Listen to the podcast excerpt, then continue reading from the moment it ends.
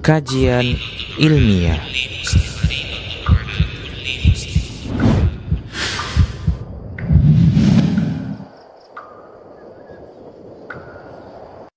Bismillah, Assalamualaikum warahmatullahi wabarakatuh.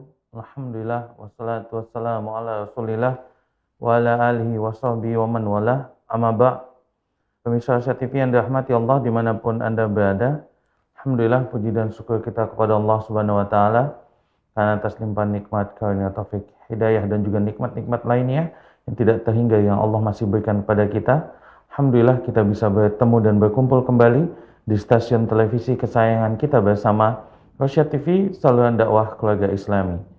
Dan tak lupa salawat dan salam semoga senantiasa tercurah untuk uswah hasanah kita, makhluk termulia yang pernah hidup di atas dunia, Nabi kita Nabi besar Muhammad sallallahu alaihi wasallam dan semoga salawat itu senantiasa tersambung untuk istri-istri beliau, sahabat-sahabat beliau, keluarga-keluarga beliau, dan juga orang-orang yang teguh memegang dan menjalankan sunnah beliau sampai hari kiamat.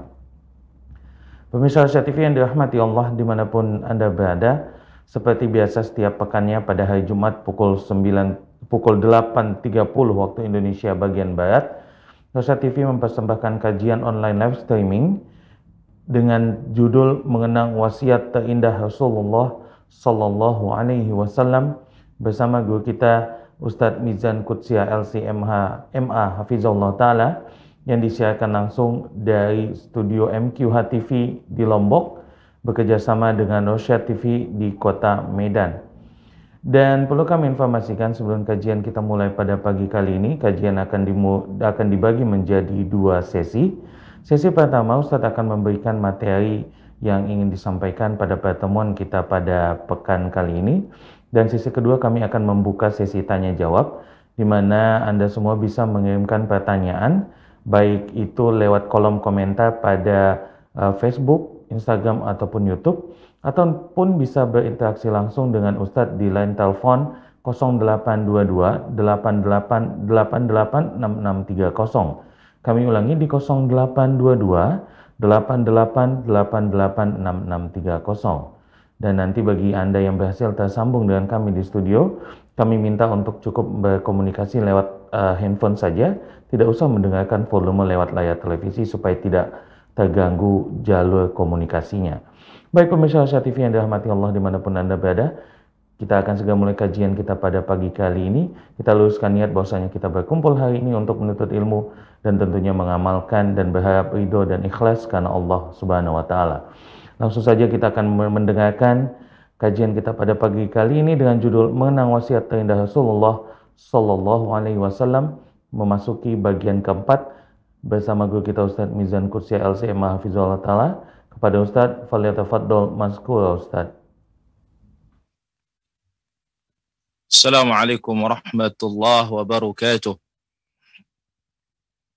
إن الحمد لله نحمده ونستعينه ونستغفره ونعوذ بالله من شرور أنفسنا وسيئات أعمالنا من يهده الله فلا مضل له ومن يضلل فلا هادي له أشهد أن لا إله إلا الله وحده لا شريك له وأشهد أن نبينا محمدا عبده ورسوله. يا أيها الذين آمنوا اتقوا الله حق تقاته ولا تموتن إلا وأنتم مسلمون. يا أيها الناس اتقوا ربكم الذي خلقكم من نفس واحدة وخلق منها زوجها وبث منهما رجالا كثيرا ونساء. واتقوا الله الذي تساءلون به والأرحام. إن الله كان عليكم رقيبا. يا أيها الذين آمنوا اتقوا الله وقولوا قولا سديدا. يصلح لكم أعمالكم ويغفر لكم ذنوبكم. ومن يطع الله ورسوله فقد فاز فوزا عظيما أما بعد. فإن أحسن الكلام كلام الله وخير الهدى هدى محمد صلى الله عليه وسلم. وشر الأمور محدثاتها وكل محدثة بدعة وكل بدعة ضلالة وكل ضلالة في النار Ma'asyiral muslimin wal muslimat, para pemirsa Rasyad TV dimanapun berada, yang dimuliakan oleh Allah Tabaraka wa taala. Alhamdulillah Allah Azza wa Jalla berikan kita taufik pada kesempatan yang mulia dan kesempatan yang berbahagia ini kembali kita di dalam majalisul ilm, majalisul zikir. Mudah-mudahan ini semakin mendekatkan kita kepada Allah Azza wa Jalla dan dengan sebab ini Allah Azza wa Jalla mengangkat segala bencana dan musibah. Kemudian salat serta salam bagi Rasul kita yang mulia Nabi kita Nabi Muhammad sallallahu alaihi wa ala alihi wa sahbihi ajma'in. Pemirsa yang dimuliakan oleh Allah tabaraka wa taala. Pagi ini akan kita lanjutkan tema kita dengan izin Allah azza wa jalla. Wasiat sepanjang masa. Ini adalah wasiat yang disampaikan oleh baginda Rasul Shallallahu Alaihi Wasallam yang sangat penyayang kepada umat ini. Yang sampai Allah tabaraka wa taala sifati beliau wa kana bil mu'minina rahima. Maka beliau terhadap orang-orang beriman sangat penyayang. Mudah-mudahan bermanfaat bagi kita dan kita bisa ambil faedahnya dan bisa kita amalkan Allah ma'allimna ma yanfa'una wanfa'na bima 'allamtana wa zidna ilman tanfa'una bihi Pemirsa Rasyad TV yang dimuliakan oleh Allah Tabaraka wa Ta'ala. Wasiat yang pertama. Dari sahabat Jurmuz al-Juhaimi atau al-Hujaimi radhiyallahu anhu dia berkata. Qultu ya Rasulullah. Awsini. Dia mengatakan ya Rasulullah. Kasih aku wasiat yang bisa aku pegang, yang bisa aku amalkan. Qala sallallahu alaihi wasallam. Maka Nabi sallallahu alaihi wasallam menyebutkan usika la takunu la'anan. Aku wasiatkan engkau jangan menjadi la'an orang yang suka melaknat. Yang tidak pantas untuk dilaknat, dilaknat. Jangan seperti itu. Ah, itu wasiatku kepada engkau.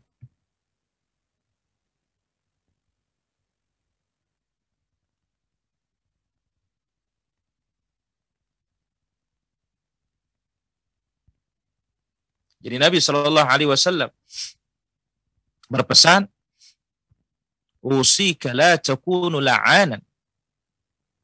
Aku wasiat engkau jangan suka melaknat. Sebab apa? Nabi Shallallahu Alaihi Wasallam telah menyebutkan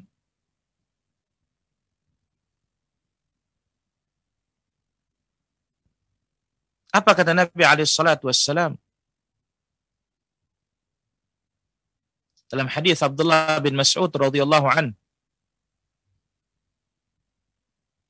Beliau berkata Rasulullah sallallahu alaihi wasallam bersabda, "Laisal mu'min bit-ta'an wal la'an walal fahish al-badhi walal fahish al-badhi." Nabi Shallallahu Alaihi Wasallam menyebutkan bukanlah orang beriman ta'an yang suka mencela, Walal'an bukanlah orang beriman itu yang suka melaknat. Walal fahish dan bukanlah orang beriman itu yang kotor ucapannya.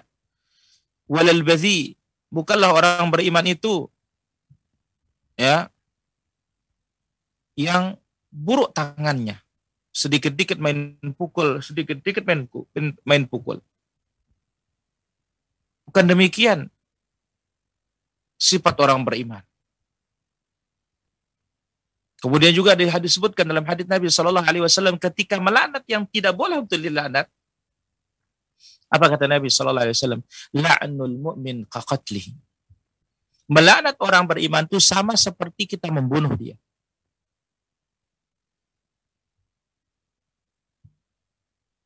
Maka Nabi SAW memberikan sahabat Jarmuz al-Hujaimi radhiyallahu anhu wasiat usika la takul la'anan.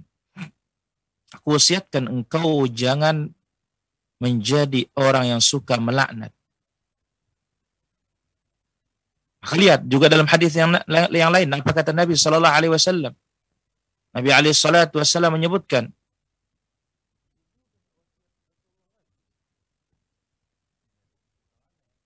La'anallahu man la'ana walidayhi Allah Azza wa Jalla melaknat orang-orang yang melaknat kedua orang tuanya. Kok bisa? Karena dia melaknat orang tua kawannya. Maka kawannya pun melaknat orang tuanya. Dia menjadi sebab orang tuanya dilaknat. Maka hati-hati. Adapun kalau kita melaknat yang layak untuk dilaknat, maka ini tidak ada masalah. Tetapi yang jadi masalah adalah ketika kita melaknat yang tidak berhak untuk dilaknat ini yang sangat berbahaya. Nabi Shallallahu Alaihi Wasallam menyebutkan di sini, usika la takunu la'anan wasiat wasiat engkau wasiatkan engkau jangan engkau menjadi tukang laknat. Kalau Allah Azza wa Jalla yang melaknat silahkan. Maka lihat kata Ibn Mas'ud radhiyallahu an, "Mali la al'an man la'anahu Rasulullah sallallahu alaihi wasallam wa fi kitabih." Kenapa aku tidak harus melaknat orang yang sudah dilaknat oleh Rasulullah sallallahu alaihi wasallam dan itu terdapat dalam Al-Qur'an? Maka bagaimana Allah Azza wa Jalla melaknat? Bagaimana Rasulullah sallallahu alaihi wasallam melaknat? Maka apa yang dilaknat oleh Allah Azza wa Jalla, apa yang dilaknat oleh Rasulullah sallallahu alaihi wasallam, silahkan kita laknat. Tapi untuk kita melaknat sendiri tanpa sebab syariah kita melaknat, maka inilah yang dilarang oleh Nabi Shallallahu Alaihi Wasallam di dalam wasiat yang sangat mulia ini. Dan bukan sifat orang beriman, laisal mu'min bitta'an walal la'an. Bukan sifat orang beriman sedikit-dikit mencela, sedikit-dikit main laknat. Allah ya la'anak, la'natullahi alaih. Tidak pantas.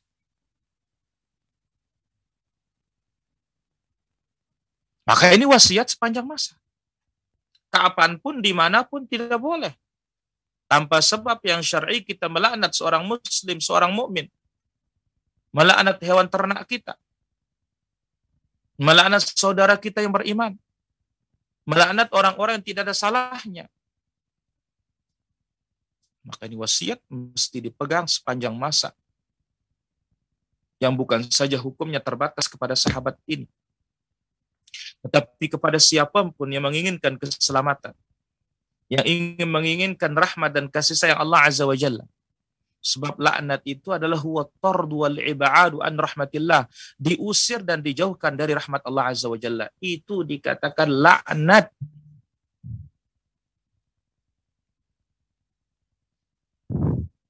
Maka menjaga lisannya dari hal-hal yang seperti itu. Tidak sembarangan, tidak semaunya. Maka pantas Nabi Shallallahu Alaihi Wasallam mengatakan dalam haditsnya, "Man kana yu'minu billah wal yaumil akhir falyakul khairan aw liyasmut." Barang siapa yang beriman kepada Allah, beriman kepada hari akhir, katakan yang baik, aw liyasmut atau dia diam.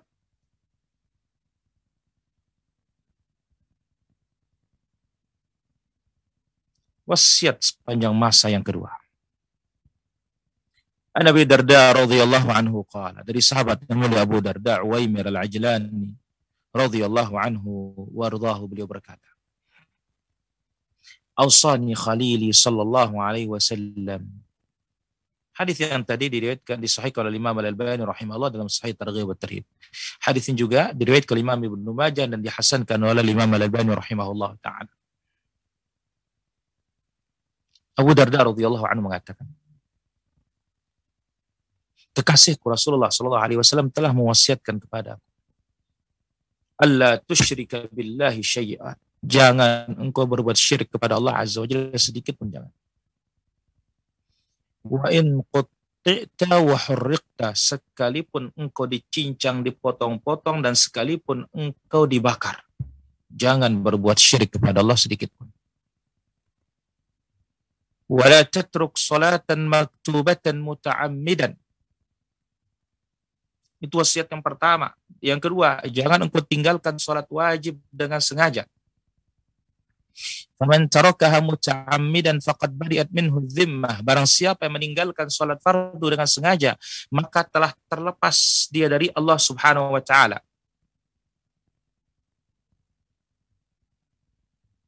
Yang ketiga, tashrabil khamra fa innaha miftah kulli syarrin. Jangan engkau minum khamar. Karena minum khamar itu adalah kunci dari segala keburukan. Minum khamar adalah kunci dari segala keburukan. Maka di sini Rasulullah Shallallahu Alaihi Wasallam memberikan wasiat. Dan wasiat ini yang pantas untuk dikenang sepanjang masa, untuk direnungi sepanjang masa. Tidak boleh tidak. Di dalamnya ada pesan-pesan, baik itu pesan moral, pesan spiritual, pesan agama yang sangat penting. Yang pertama, bertauhid, jangan berbuat syirik. Sekalipun tantangannya kita itu disuruh syirik, kita harus dicincang badan kita. Jangan berbuat syirik. Sekalipun tantangannya kita bertauhid itu, kita dibakar. Jangan mau berbuat syirik. Kita lebih baik dibakar. Kita lebih baik dicincang ketimbang kita mempersekutukan Allah Subhanahu wa taala.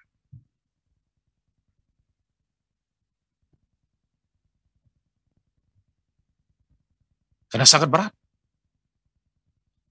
Mati dalam keadaan syirik, faqad haramallahu alaihi jannah. Haram dia masuk surga. Mati dalam keadaan syirik. Hancur seluruh amal ibadah.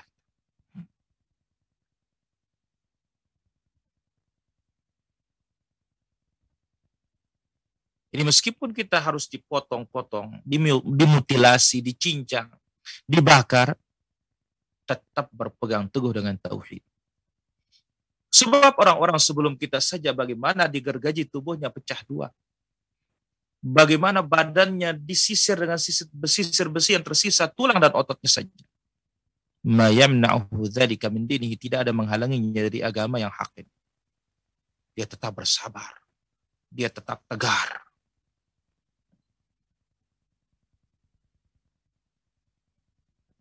Kemudian jangan tinggalkan sholat wajib dengan sengaja. Siapa meninggalkannya dengan sengaja maka Allah berlepas diri darinya. Satu-satunya ibadah yang Nabi SAW terima di langit adalah perintah sholat lima waktu. Dan amalan yang pertama kali akan dihisap oleh Allah Azza wa Jalla kerap pada hari kiamat. Awwalu ma yuhasabu bil 'abdu min amalihi yaumil qiyamati shalah.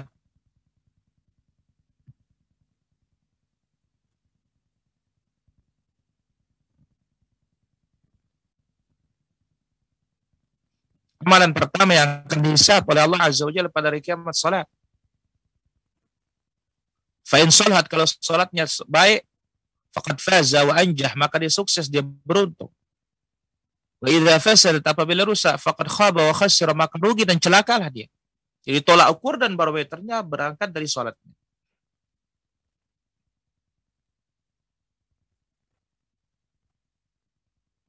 Kemudian kunci dari keburukan adalah al-khamr ma yukhammirul uqul apa pun yang menutup akal kita maka dikatakan khamar.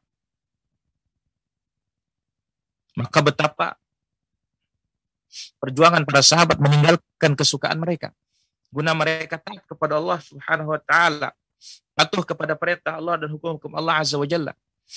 Maka begitu turun ayat innamal khamru wal maisir wal ansab wal azlamu rajsun min amali syaitan fajtanibu langsung Abu Talhah beserta Anas membuang arak-arak mereka, kamar-kamar mereka sehingga airnya mengalir di ganggang kota Madinah. Tanpa mereka berpikir panjang. Tanpa mereka mengatakan, oh, saya tinggal sedikit sayang ini. Tidak. Begitu Allah Azza wa Jalla melarang mereka langsung tinggalkan. Kenapa? Nabi SAW mengatakan miftahu kulli syarin kunci dari segala keburukan. Ada panah khamar. Orang bisa membunuh karena khamar. Orang bisa mencuri karena khamar. Orang bisa berzina karena khamar. Orang bisa merampok, merampas, membegal karena khamar. Kenapa? Akal ditutup. Sehingga hilang kesadarannya, hilang kesehatan. Yang kedua sebabnya orang minum khamar ini tidak ada jalan lain kecuali harus dicambuk. 80 kali cambukan Dan dokter modern membuktikan bahwasanya hanya itu jalannya untuk bisa menghilangkan pengaruh-pengaruh khamar itu harus dicambuk memang. Maka Nabi Shallallahu Alaihi Wasallam mengatakan, "Fa'innaha miftahu kulli syarrin." Khamar itu merupakan kunci dari segala keburukan. Ini nasihat. Ini wasiat. Mesti dikenal.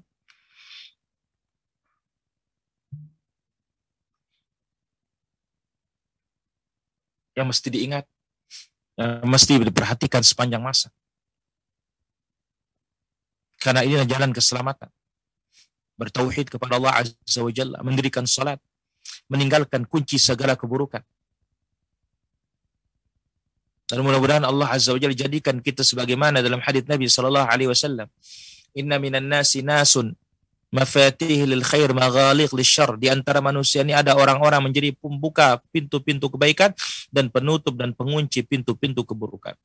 Tetapi sebaliknya waliyadzubillah inna minan nasi nasun mafatih kulli syarrin wa maghaliq li kulli khairin. Di antara manusia ini ada orang-orang menjadi pembuka pintu-pintu keburukan dan pengunci dan penutup pintu-pintu keburukan. Nasallallahu salamat wal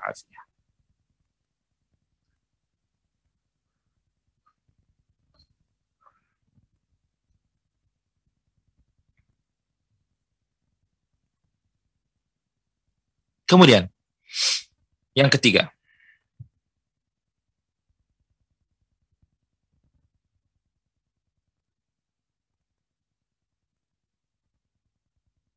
Rasulullah Shallallahu Alaihi Wasallam bersabda kepada Fatimah radhiyallahu anha. Hai Fatimah, dalam hadis dihasankan oleh Imam Al-Albani rahimahullah taala. Ma yamna'uki an tasma'i ma usiki bihi. Hai Fatimah. Apa yang menghalangimu untuk mendengarkan apa yang aku wasiatkan engkau dengannya? Dengarlah wasiatku ini.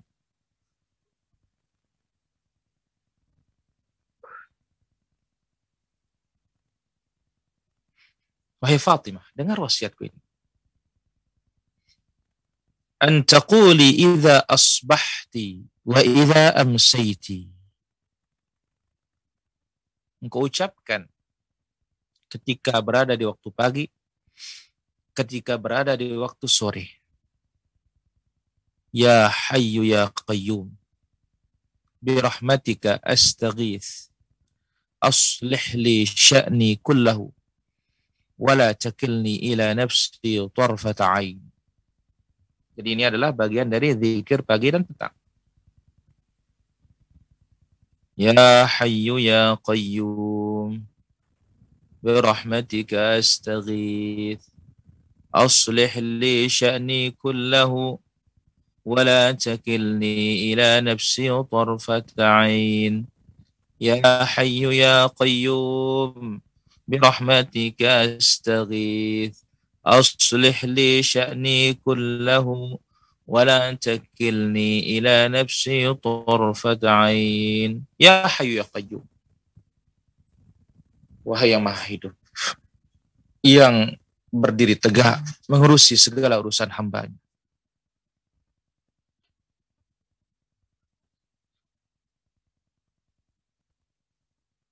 Birahmatika astaghith. Dengan rahmatmu aku minta pertolongan. Aslih li sya'ni kullahu. Perbaiki segala urusanku. Wala takilni ila nafsi tarfata ain. Jangan engkau serahkan aku kepada diriku sekejap mata pun jangan. Karena ingat sekejap mata ini bukan hal yang sedikit. Jauh Mana dia? Dari Baitul Maqdis sampai ke Yaman, Sabah dari Yaman lagi balik ke Baitul Maqdis. Itu ukurannya hanya sekejap mata.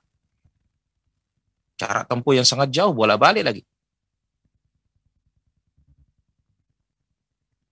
Maka ini menunjukkan kepada kita bahwasanya kita tidak bisa meninggalkan Allah Azza wa Jalla. Kita selalu perlu kepada Allah Azza wa Jalla. Kita selalu butuh kepada Allah Azza wa Jalla. Tidak bisa kita tidak memerlukan Allah.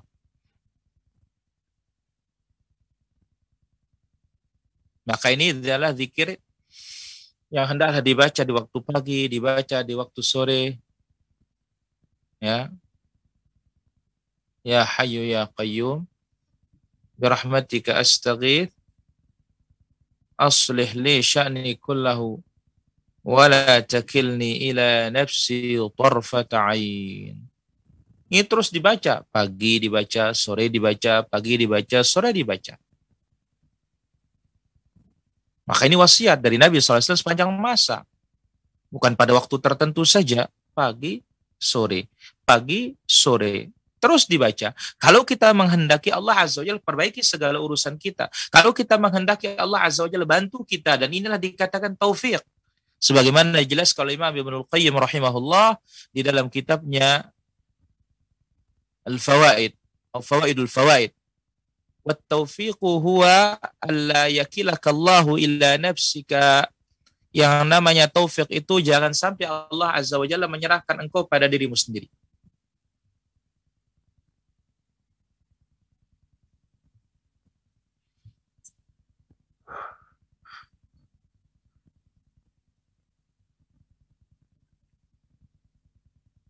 Kemudian wasiat berikutnya عن عبد الله بن عمر بن عاص رضي الله عنهما أن معاذ بن جبل رضي الله عنه أراد سفرا Pada satu ketika Muadz bin Jabal radhiyallahu anhu ingin musafir. Qala ya Abdullah. Faqala ya Rasulullah, ausin. Ketika dia akan musafir, dia mengatakan, ya Rasulullah, tolong wasiati aku. Maka ini penting ini. Jika ada yang mau musafir, minta wasiatnya orang-orang berilmu. Aus ini, wasiati aku. Qala. Apa wasiat Nabi Shallallahu Alaihi Wasallam? U'budullah wa la tusyrik bihi syai'a. Beribadahlah engkau kepada Allah Azza wa Jalla, jangan engkau berbuat syirik. Maka ini wasiat yang terpenting kepada siapa pun dan kapan pun, kapan pun dan di mana pun wasiat untuk mentauhidkan Allah Azza wa Jalla jangan berbuat syirik.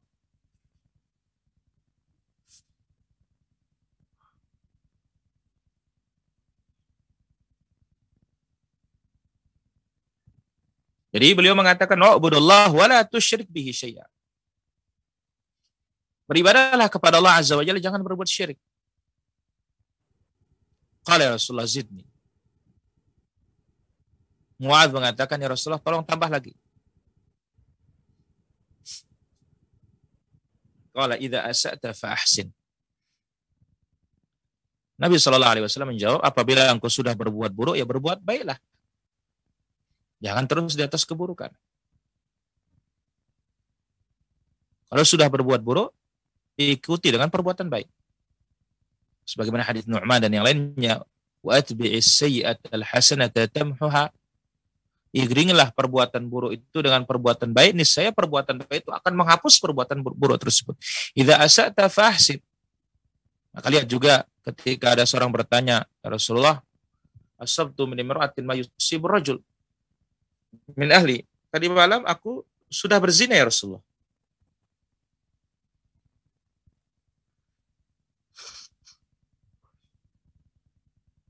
Maka Nabi Shallallahu Alaihi Wasallam tanya dia, As-sallaita ma'ana subuh, apakah kamu sudah ikut sholat subuh bersama kita? Sudah ya Rasulullah.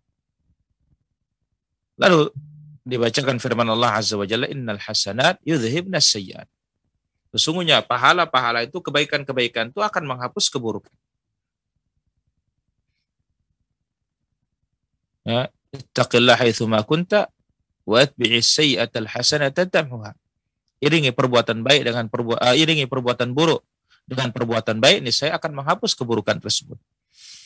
Qala ya Rasulullah zidni. Mu'adz mengatakan lagi ya Rasulullah tambah lagi. Jadi ini hadis Abdullah bin Amas bin As Mu'adz ya ingin safar. Minta nasihat, minta wasiat. Ternyata wasiat Nabi Shallallahu alaihi wasallam adalah tauhid jangan syirik. Minta tambahan lagi, maka Nabi SAW mengatakan apabila berbuat buruk, iringi dengan perbuatan baik. Minta tambahan lagi, qala istaqim, istiqamah. Jangan menceli, men, ya, mencela menceli. Jangan abu-abu, harus tegar dan tegas. Jangan longsor. Istaqim. Wal yahsun khuluquka. Setelah engkau istiqamah, kemudian perbaiki akhlakmu. Istiqamah ini paling berat. Ya. Istiqamah ini berat.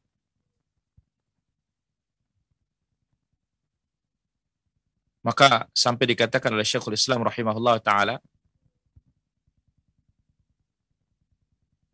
apa kata beliau? Azamul karamah luzumul istiqamah.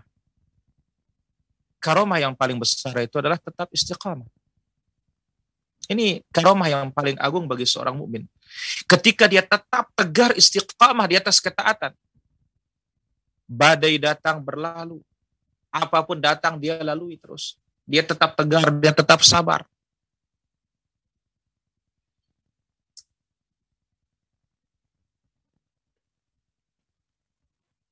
Wal yahsun khuluquka. Dan perbaiki akhlak. Karena akhlak ini di antara amalan yang paling berat di timbangan Allah Subhanahu wa taala al-khuluqul hasan, akhlak yang mulia. Ini yang paling berat. Maka sampai lihat Nabi Shallallahu alaihi wasallam menggandengkan akhlak dengan iman. Apa dikatakan oleh Nabi Shallallahu alaihi wasallam? Akmalul mu'minina imanan ahsanuhum khuluqa orang beriman yang paling sempurna keimanannya adalah yang paling baik akhlaknya. Orang yang sempurna, akmalul ini iman, imanan. Orang yang paling sempurna imannya yang paling baik akhlaknya. Maka pantas Nabi Shallallahu Alaihi Wasallam memberikan pesanan di sini, wasiat di sini, wal yahsun khuluquka Hadis ini dihasankan oleh Imam Al-Albani rahimahullah di dalam silsilatu al-ahadith as-sahihah. Kalau pada wasiat sebelumnya, jangan berbuat syirik kepada Allah sekalipun engkau itu dicincang, sekalipun engkau dibakar. Dalam hadis ini, bertauhidlah, ibadahlah hanya kepada Allah Azza wa. Jangan engkau mempersekutukan Allah dengan apa pun. Jangan engkau bagi-bagi ibadah kepada selain Allah sedikit pun jangan.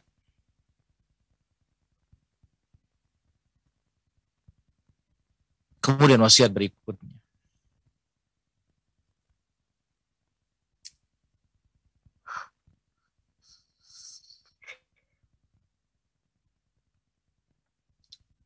An Sulaim ibn Jabir al-Hujaimi radhiyallahu anhu qala. Dari Sulaim ibn Jabir al-Hujaimi radhiyallahu anhu dia berkata, intahaitu ila Nabi sallallahu alaihi wasallam wa huwa muhtabin fi burdatin lahu. Begitu aku datang kepada Nabi sallallahu alaihi wasallam, Nabi sallallahu alaihi wasallam sedang duduk sambil mengikat lututnya dengan selendangnya.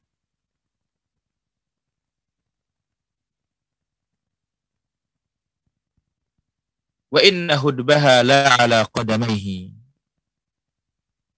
Ujung dari selendangnya itu di kakinya. Fakultu ya Rasulullah awsini. Aku mengatakan ya Rasulullah, tolong kasih aku wasiat. Berikanlah aku nasihat ya Rasulullah. Qala alaika bittiqaillah. Di dalam wasiat ini yang pertama adalah bertakwalah kepada Allah. Maka lihat hadis Al-Irbad bin Sariyah. Di kala subuh Nabi SAW memberikan wasiat seperti wasiat perpisahan yang menjadikan hati mereka bergetar, mata mereka menangis. Usi kabi taqwallah. Wasiat yang pertama adalah takwa Allah Azza wa Jalla. Sebab bertakwa kepada Allah Azza wa Jalla wasiatnya al awwaluna wal akhirun. Wasiatnya orang terdahulu dan orang yang belakangan. Apa kata Allah Azza wa Jalla? Walaqad wassayna alladziina utul kitaba min qablikum wa iyyakum an ittaqullah. Kami wasiatkan kepada orang-orang ahlul kitab sebelum kalian dan demikian juga kalian agar bertakwa kepada Allah Azza wa Jalla.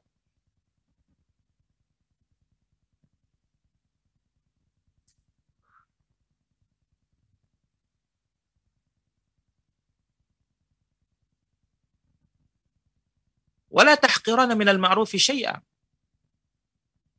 dan jangan meremehkan kebaikan sedikit pun. Jangan. Sebab apa? Faman ya'mal mithqala dzarratin khairan yara. Barang siapa yang berbuat amal kebaikan seberat semut hitam yang paling kecil pasti akan dilihat.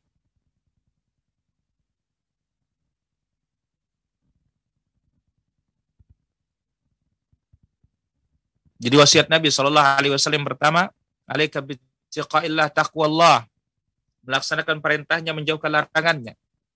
Taqwa Allah Azza wa Jalla al-amal bi ta'atillah, berbuat ketaatan kepada Allah Azza wa Jalla ala nurin min Allah berdasarkan ilmu dari Allah Azza wa Jalla. Tarju thawab Allah mengharapkan ganjaran Allah. Wa an tajtaniba ma Allah menjauhkan apa larangan-larangan Allah Azza wa Jalla. Ala nurin min Allah berdasarkan dalil dari Allah Azza wa Jalla. Takhaf qabala sambil takut akan hukuman Allah Azza wa Jalla. Kemudian jangan kita meremehkan kebaikan itu sekecil apa pun. Tidak boleh.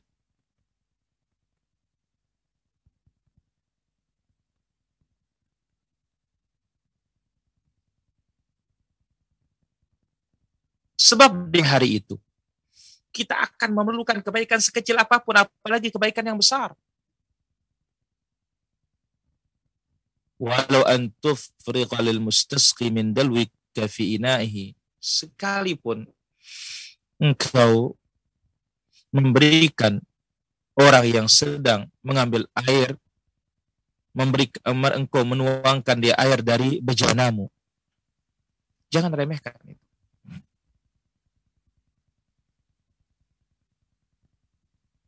Di antara kebaikan tersebut jangan diremehkan wa lima akhaka wajhuka membesar.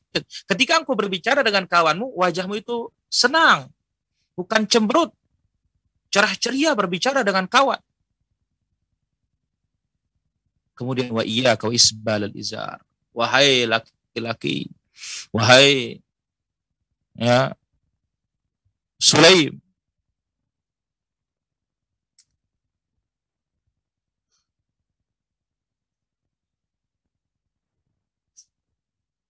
jauhkan isbal al-izar. Jangan menjulurkan sarung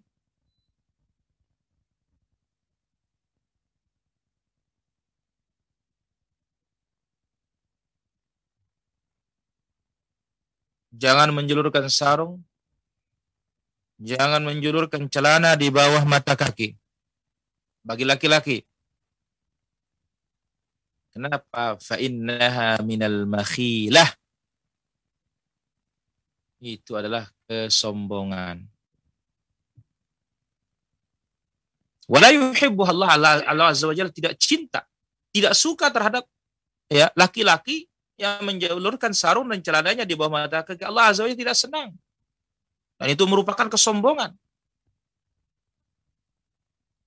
Apalagi punya niat sombong karena ada ancamannya.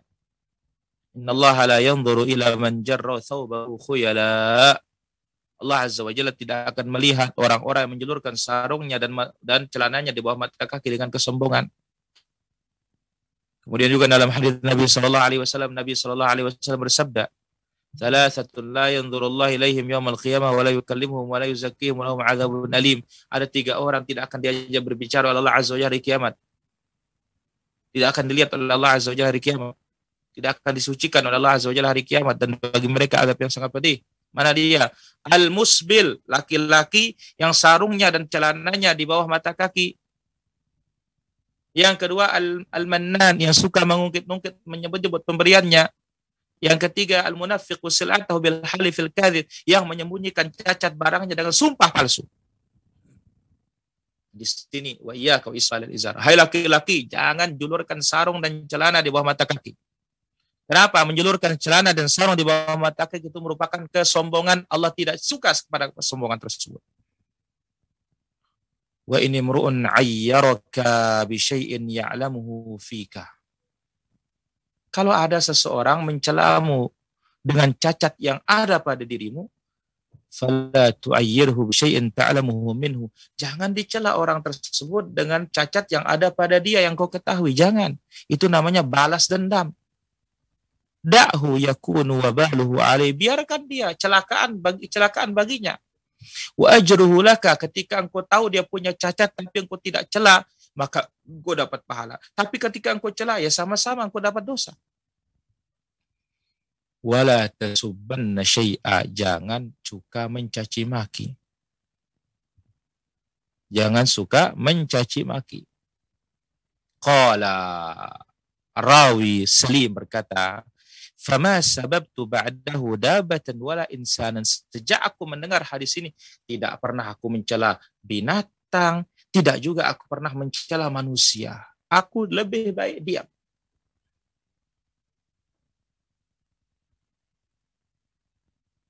Inilah dia para pemirsa. Rasyad TV yang dimuliakan oleh Allah Subhanahu wa taala. Di antara wasiat sepanjang masa Nabi Shallallahu Alaihi Wasallam yang mesti kita perhatikan, yang mesti kita kenang, yang mesti kita pelajari, yang mesti kita amalkan. Bertakwa kepada Allah. Jangan remehkan yang kebaikan itu sekecil apa pun. Mana dia kebaikan? Ya, orang antri ambil air, kita sudah dapat air, kasih dia air kita. Mana dia kebaikan itu berbicara dengan wajah cerah ceria kepada kawan. Kemudian wasiat Nabi laki-laki tidak boleh sarung dan celah di bawah mata itu merupakan kesombongan. Kemudian tidak boleh mencela ya keburukan yang ada pada kawan meskipun dia mencela kita. Karena apa? Kita ingin mendapatkan pahala. Jangan sampai gara-gara kita mencela, kita pun mendapatkan bagian dosanya.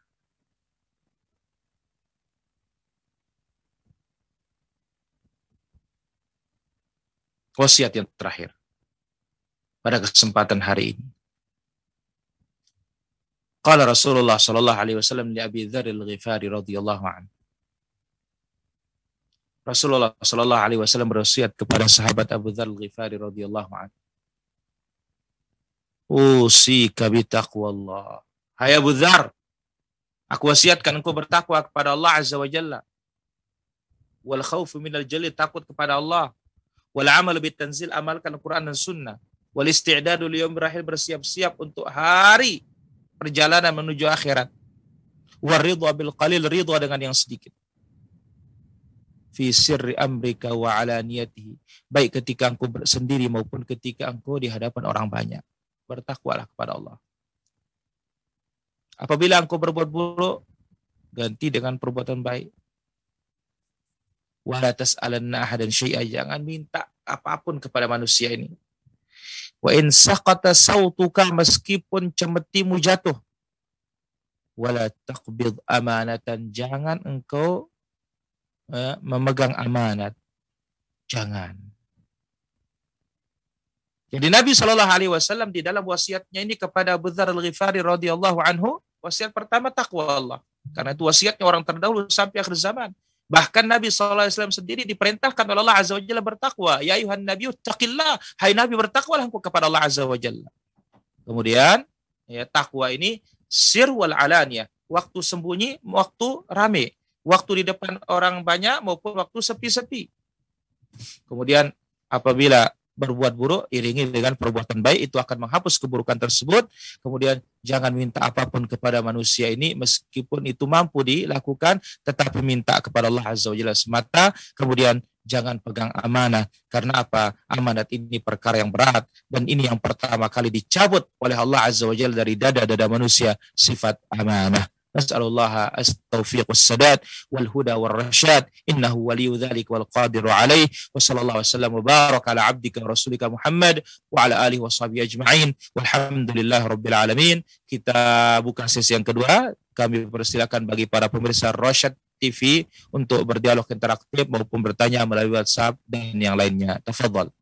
Baik, jazakallah khairan barakallahu fikum Ustaz atas materi yang sudah disampaikan.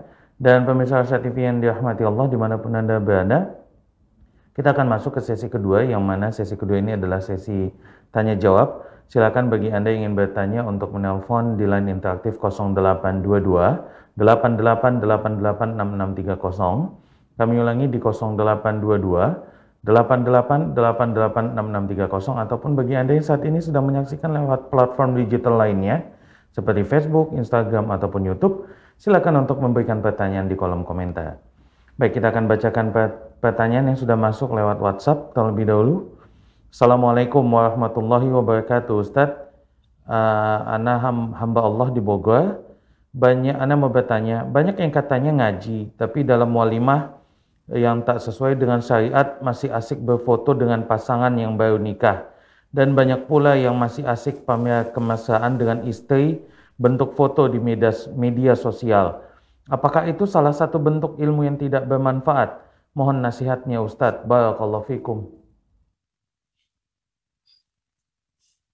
Waalaikumsalam warahmatullahi wabarakatuh. Wa fikum barakallah. Pertama, tentu kita katakan bahwasanya ketika seorang mempelajari tauhid dan sunnah, tidak menafikan bisa masih jatuh dalam kekurangan.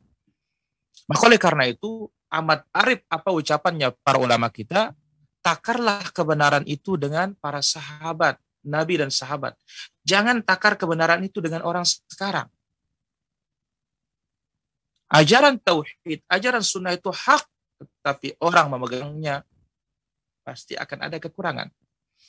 Sebab sebagaimana disebutkan oleh Nabi Shallallahu Alaihi Wasallam, "Kullu bani Adam khata wa khairul khata'in tawabun." Setiap anak Adam itu bersalah, sebaik-baik yang bersalah dan bertobat kepada Allah Azza wa Jalla. Tetapi tentu ini bukan mubarir, alasan kita untuk bermudah-mudahan dalam perkara tersebut.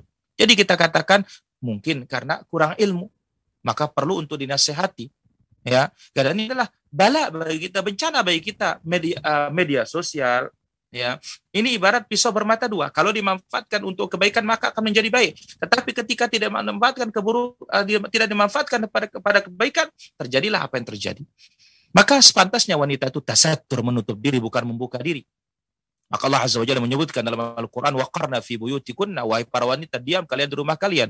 Wala tabarrajna tabarrujal jahiliyatil ula. Jangan bertabarruj seperti wanita-wanita jahiliyah. Maka bertakwalah kepada Allah saat ya, man, mantenan dan yang lainnya, ya jangan foto bersama orang apa istrinya orang, ya, musibah. Ya, bertakwa kepada Allah Subhanahu wa taala. Ini perlunya kita saling menasihati, saling mengingatkan. Wallahu taala ala wa alam. Baik Ustaz, nah. jazakallah khairan barakallahu fikum Ustaz atas jawabannya. Baik, uh, kita akan coba sapa penelpon pertama kita pada pagi kali ini. Assalamualaikum warahmatullahi wabarakatuh. Waalaikumsalam warahmatullahi wabarakatuh. Assalamualaikum Pak Ustaz. Dengan Bapak siapa di mana? Waalaikumsalam warahmatullahi Apa Pak Tamrin di Merangin Jambi ini Pak. Oke, Pak Samsia silakan untuk langsung bertanya dengan Ustadz Pak. Ya.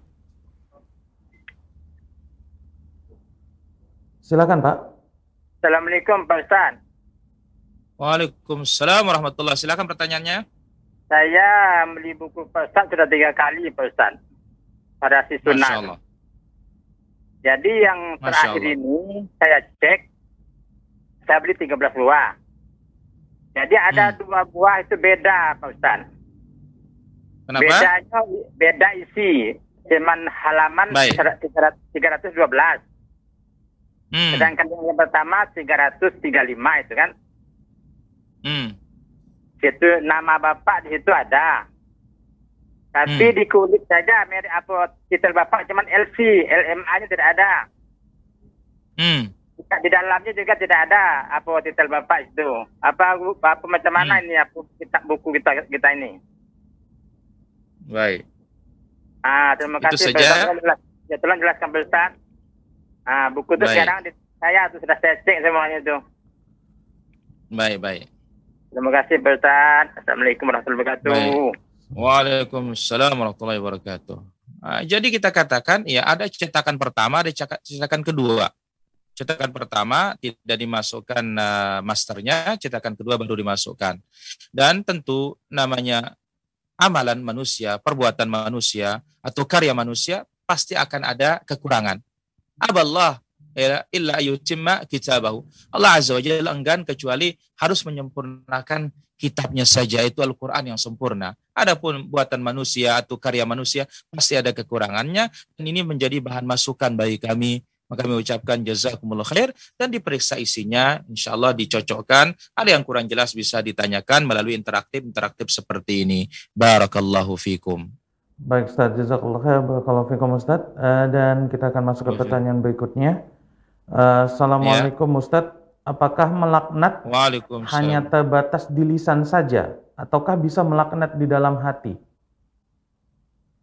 Diulangi uh, pertanyaannya Ustaz, apakah melaknat hanya terbatas di lisan saja ataukah melaknat Baik. bisa juga di dalam hati?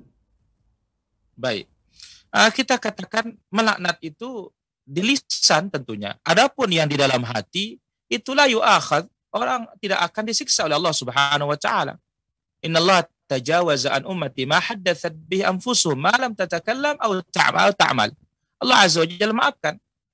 Ya, umatku apa yang dibisikkan oleh hatinya selama dia belum berbicara dan selama belum berbuat. Jadi maksud di sinilah yaitu berbuat yang di lisan atau perbuatan. Ini yang akan di ini yang akan dihisab dan ini yang dilarang oleh Allah Subhanahu wa taala. Wallahu taala ala wa alam. Baik, kita akan masuk ke pertanyaan berikutnya Ustaz. Jazakallah khairan. Uh, Assalamualaikum Ustaz. Apa, konseku apa konsekuensi dari orang yang tidak membenarkan apa yang Nabi wasiatkan kepada umatnya? Barakallahu fikum Ustaz. Uh, disebutkan oleh para ulama salaf kita man, man radda hadis Rasulullah sallallahu alaihi wasallam fahuwa ala syafa halaka. Siapa yang menolak hadis Nabi sallallahu alaihi wasallam dia berada di jurang kebinasaan. Maka binasa dia. Ya. Karena ingat Allah Azza wa Jalla sebutkan wa ma atakumur rasul fakhudhu wa ma nahakum anhu fantahu. Apa yang dibawa oleh Rasul wasallam ambil dan apa yang dilarang maka tinggalkanlah. Maka tidak boleh seorang menolak dan tidak percaya maka di antara makna syahadat al Muhammad Rasulullah apa maknanya yaitu tasdiquhu fi ma akhbar, membenarkan apa yang diberitakan oleh Nabi sallallahu alaihi wasallam. Wa imtithalu ma amar dan melaksanakan perintahnya ya kemudian wa tark manaha an wazajar meninggalkan apa yang dilarang dan apa yang diingatkan untuk ditinggalkan wa alla yu'badallah illa bima syara dan tidak boleh beribadah kepada Allah kecuali dengan apa yang disyariatkan oleh Allah Subhanahu wa taala wallahu taala ala wa alam Baik Ustaz, jazakallah khairan barakallahu fikum Ustaz. Ini ada pertanyaan berikutnya. Assalamualaikum warahmatullahi wabarakatuh. Ustaz, saya mau bertanya, kalau orang yang mengadakan selamatan haulan atau tamatan Al-Quran, karena di kampung kami sering melaksanakannya, boleh tidak kami mengikutinya? Assalamualaikum warahmatullahi wabarakatuh dari hamba Allah.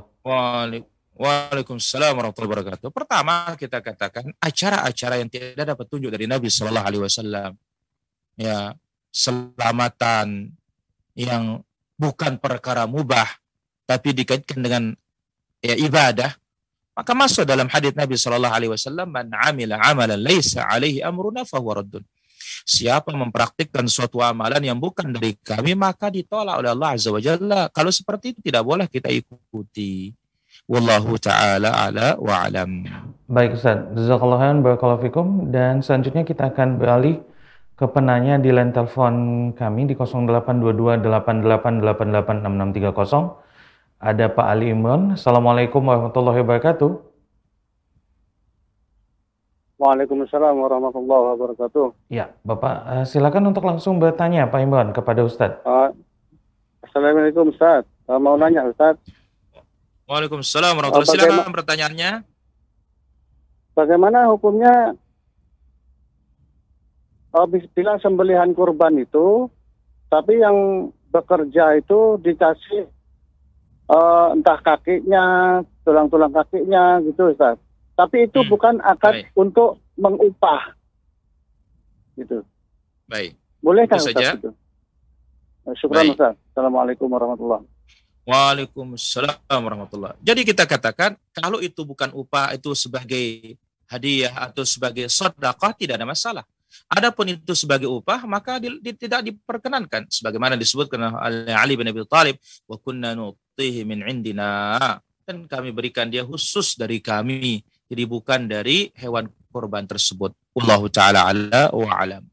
Baik Ustaz, Jazakallah khairan barakallahu fikum dan ini adalah pertanyaan terakhir yang mungkin masuk di kami nanti bisa dialihkan jika ada pertanyaan yang langsung masuk ke tim MQH TV.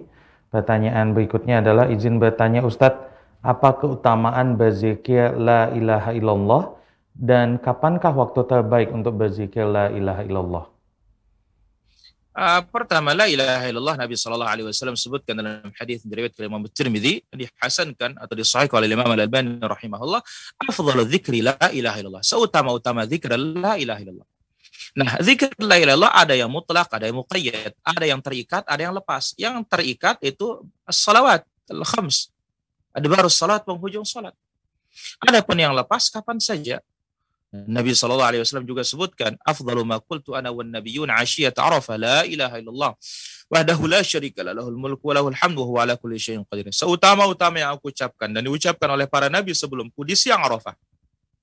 La ilaha illallah wahdahu la syarika la lahul mulku lahul hamdu wa huwa ala kulli syai'in qadir. Wallahu taala ala wa alam. Di sini ada satu pertanyaan Ustaz. Saya kerja di Bali, bagaimana hukumnya? Saya disuruh memakai pakaian adat Bali setiap hari Kamis aturan dari pemerintah setempat. Bagaimana saya menanggapinya? Apakah harus taat kepada perusahaan tempat saya kerja untuk memakai seragam adatnya? Pertama, kalau itu sekedar seragam adat, ya pakaian adat yang mana orang orang uh, luar Bali pun memakainya dan tidak ada kekhususan kaitannya dengan agama, maka tidak ada masalah. Tapi kalau ada satu kekhususan berkaitan dengan ajaran agama yang bukan dari Islam tidak boleh. Ini adalah prinsip dalam beragama. Tidak boleh. Kenapa lakum dinukum walidin? Urusan agama dia agama dia, agama kita agama kita. Tidak boleh dicampur aduk dengan dalil toleransi dan semisalnya. Sebab apa? Allah Azza wa Jalla sudah memandangkan dalam Al-Quran. Qul ya kafirun la a'budu ma wa la a'biduna ma'abud. Aku tidak beribadah kepada Tuhan kalian dan, dan kalian tidak beribadah kepada Tuhanku. Ketika kita mengikuti itu merupakan bagian dari agamanya, berarti secara tidak langsung kita akan menyembah Tuhan mereka. Dan Nabi Shallallahu Alaihi Wasallam menyebutkan, "Man tashabbaha biqaumin fahuwa minhum." Siapa yang menyerupai suatu kaum maka dia termasuk golongan mereka. Wal billah.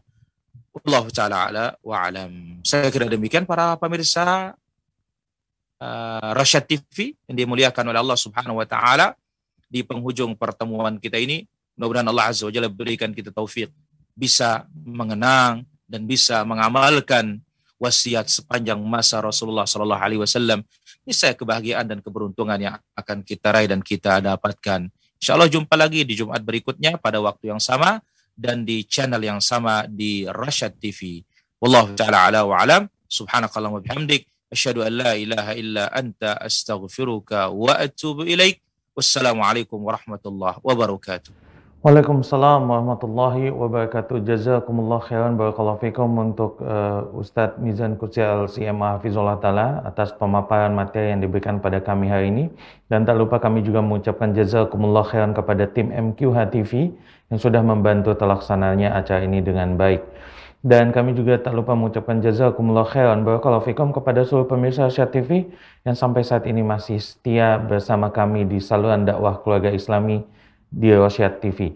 Dan insya Allah ta'ala kita akan bertemu kembali pada pekan depan dengan judul yang sama. Maaf, kami alat judulnya yang sebelumnya kami sebutkan adalah mengenang wasiat terindah Rasulullah. Judul kali ini adalah wasiat sepanjang masa. Dan insya Allah, dan insya Allah ta'ala pada Jumat pekan depan kita akan bertemu kembali di judul yang sama yaitu wasiat sepanjang masa dari Rasulullah Sallallahu Alaihi Wasallam. Dan kita tutup pertemuan kita pada pagi kali ini dengan doa kafatul majlis. Subhanakallahumma bihamdika asyhadu an la ilaha illa anta wa assalamualaikum warahmatullahi wabarakatuh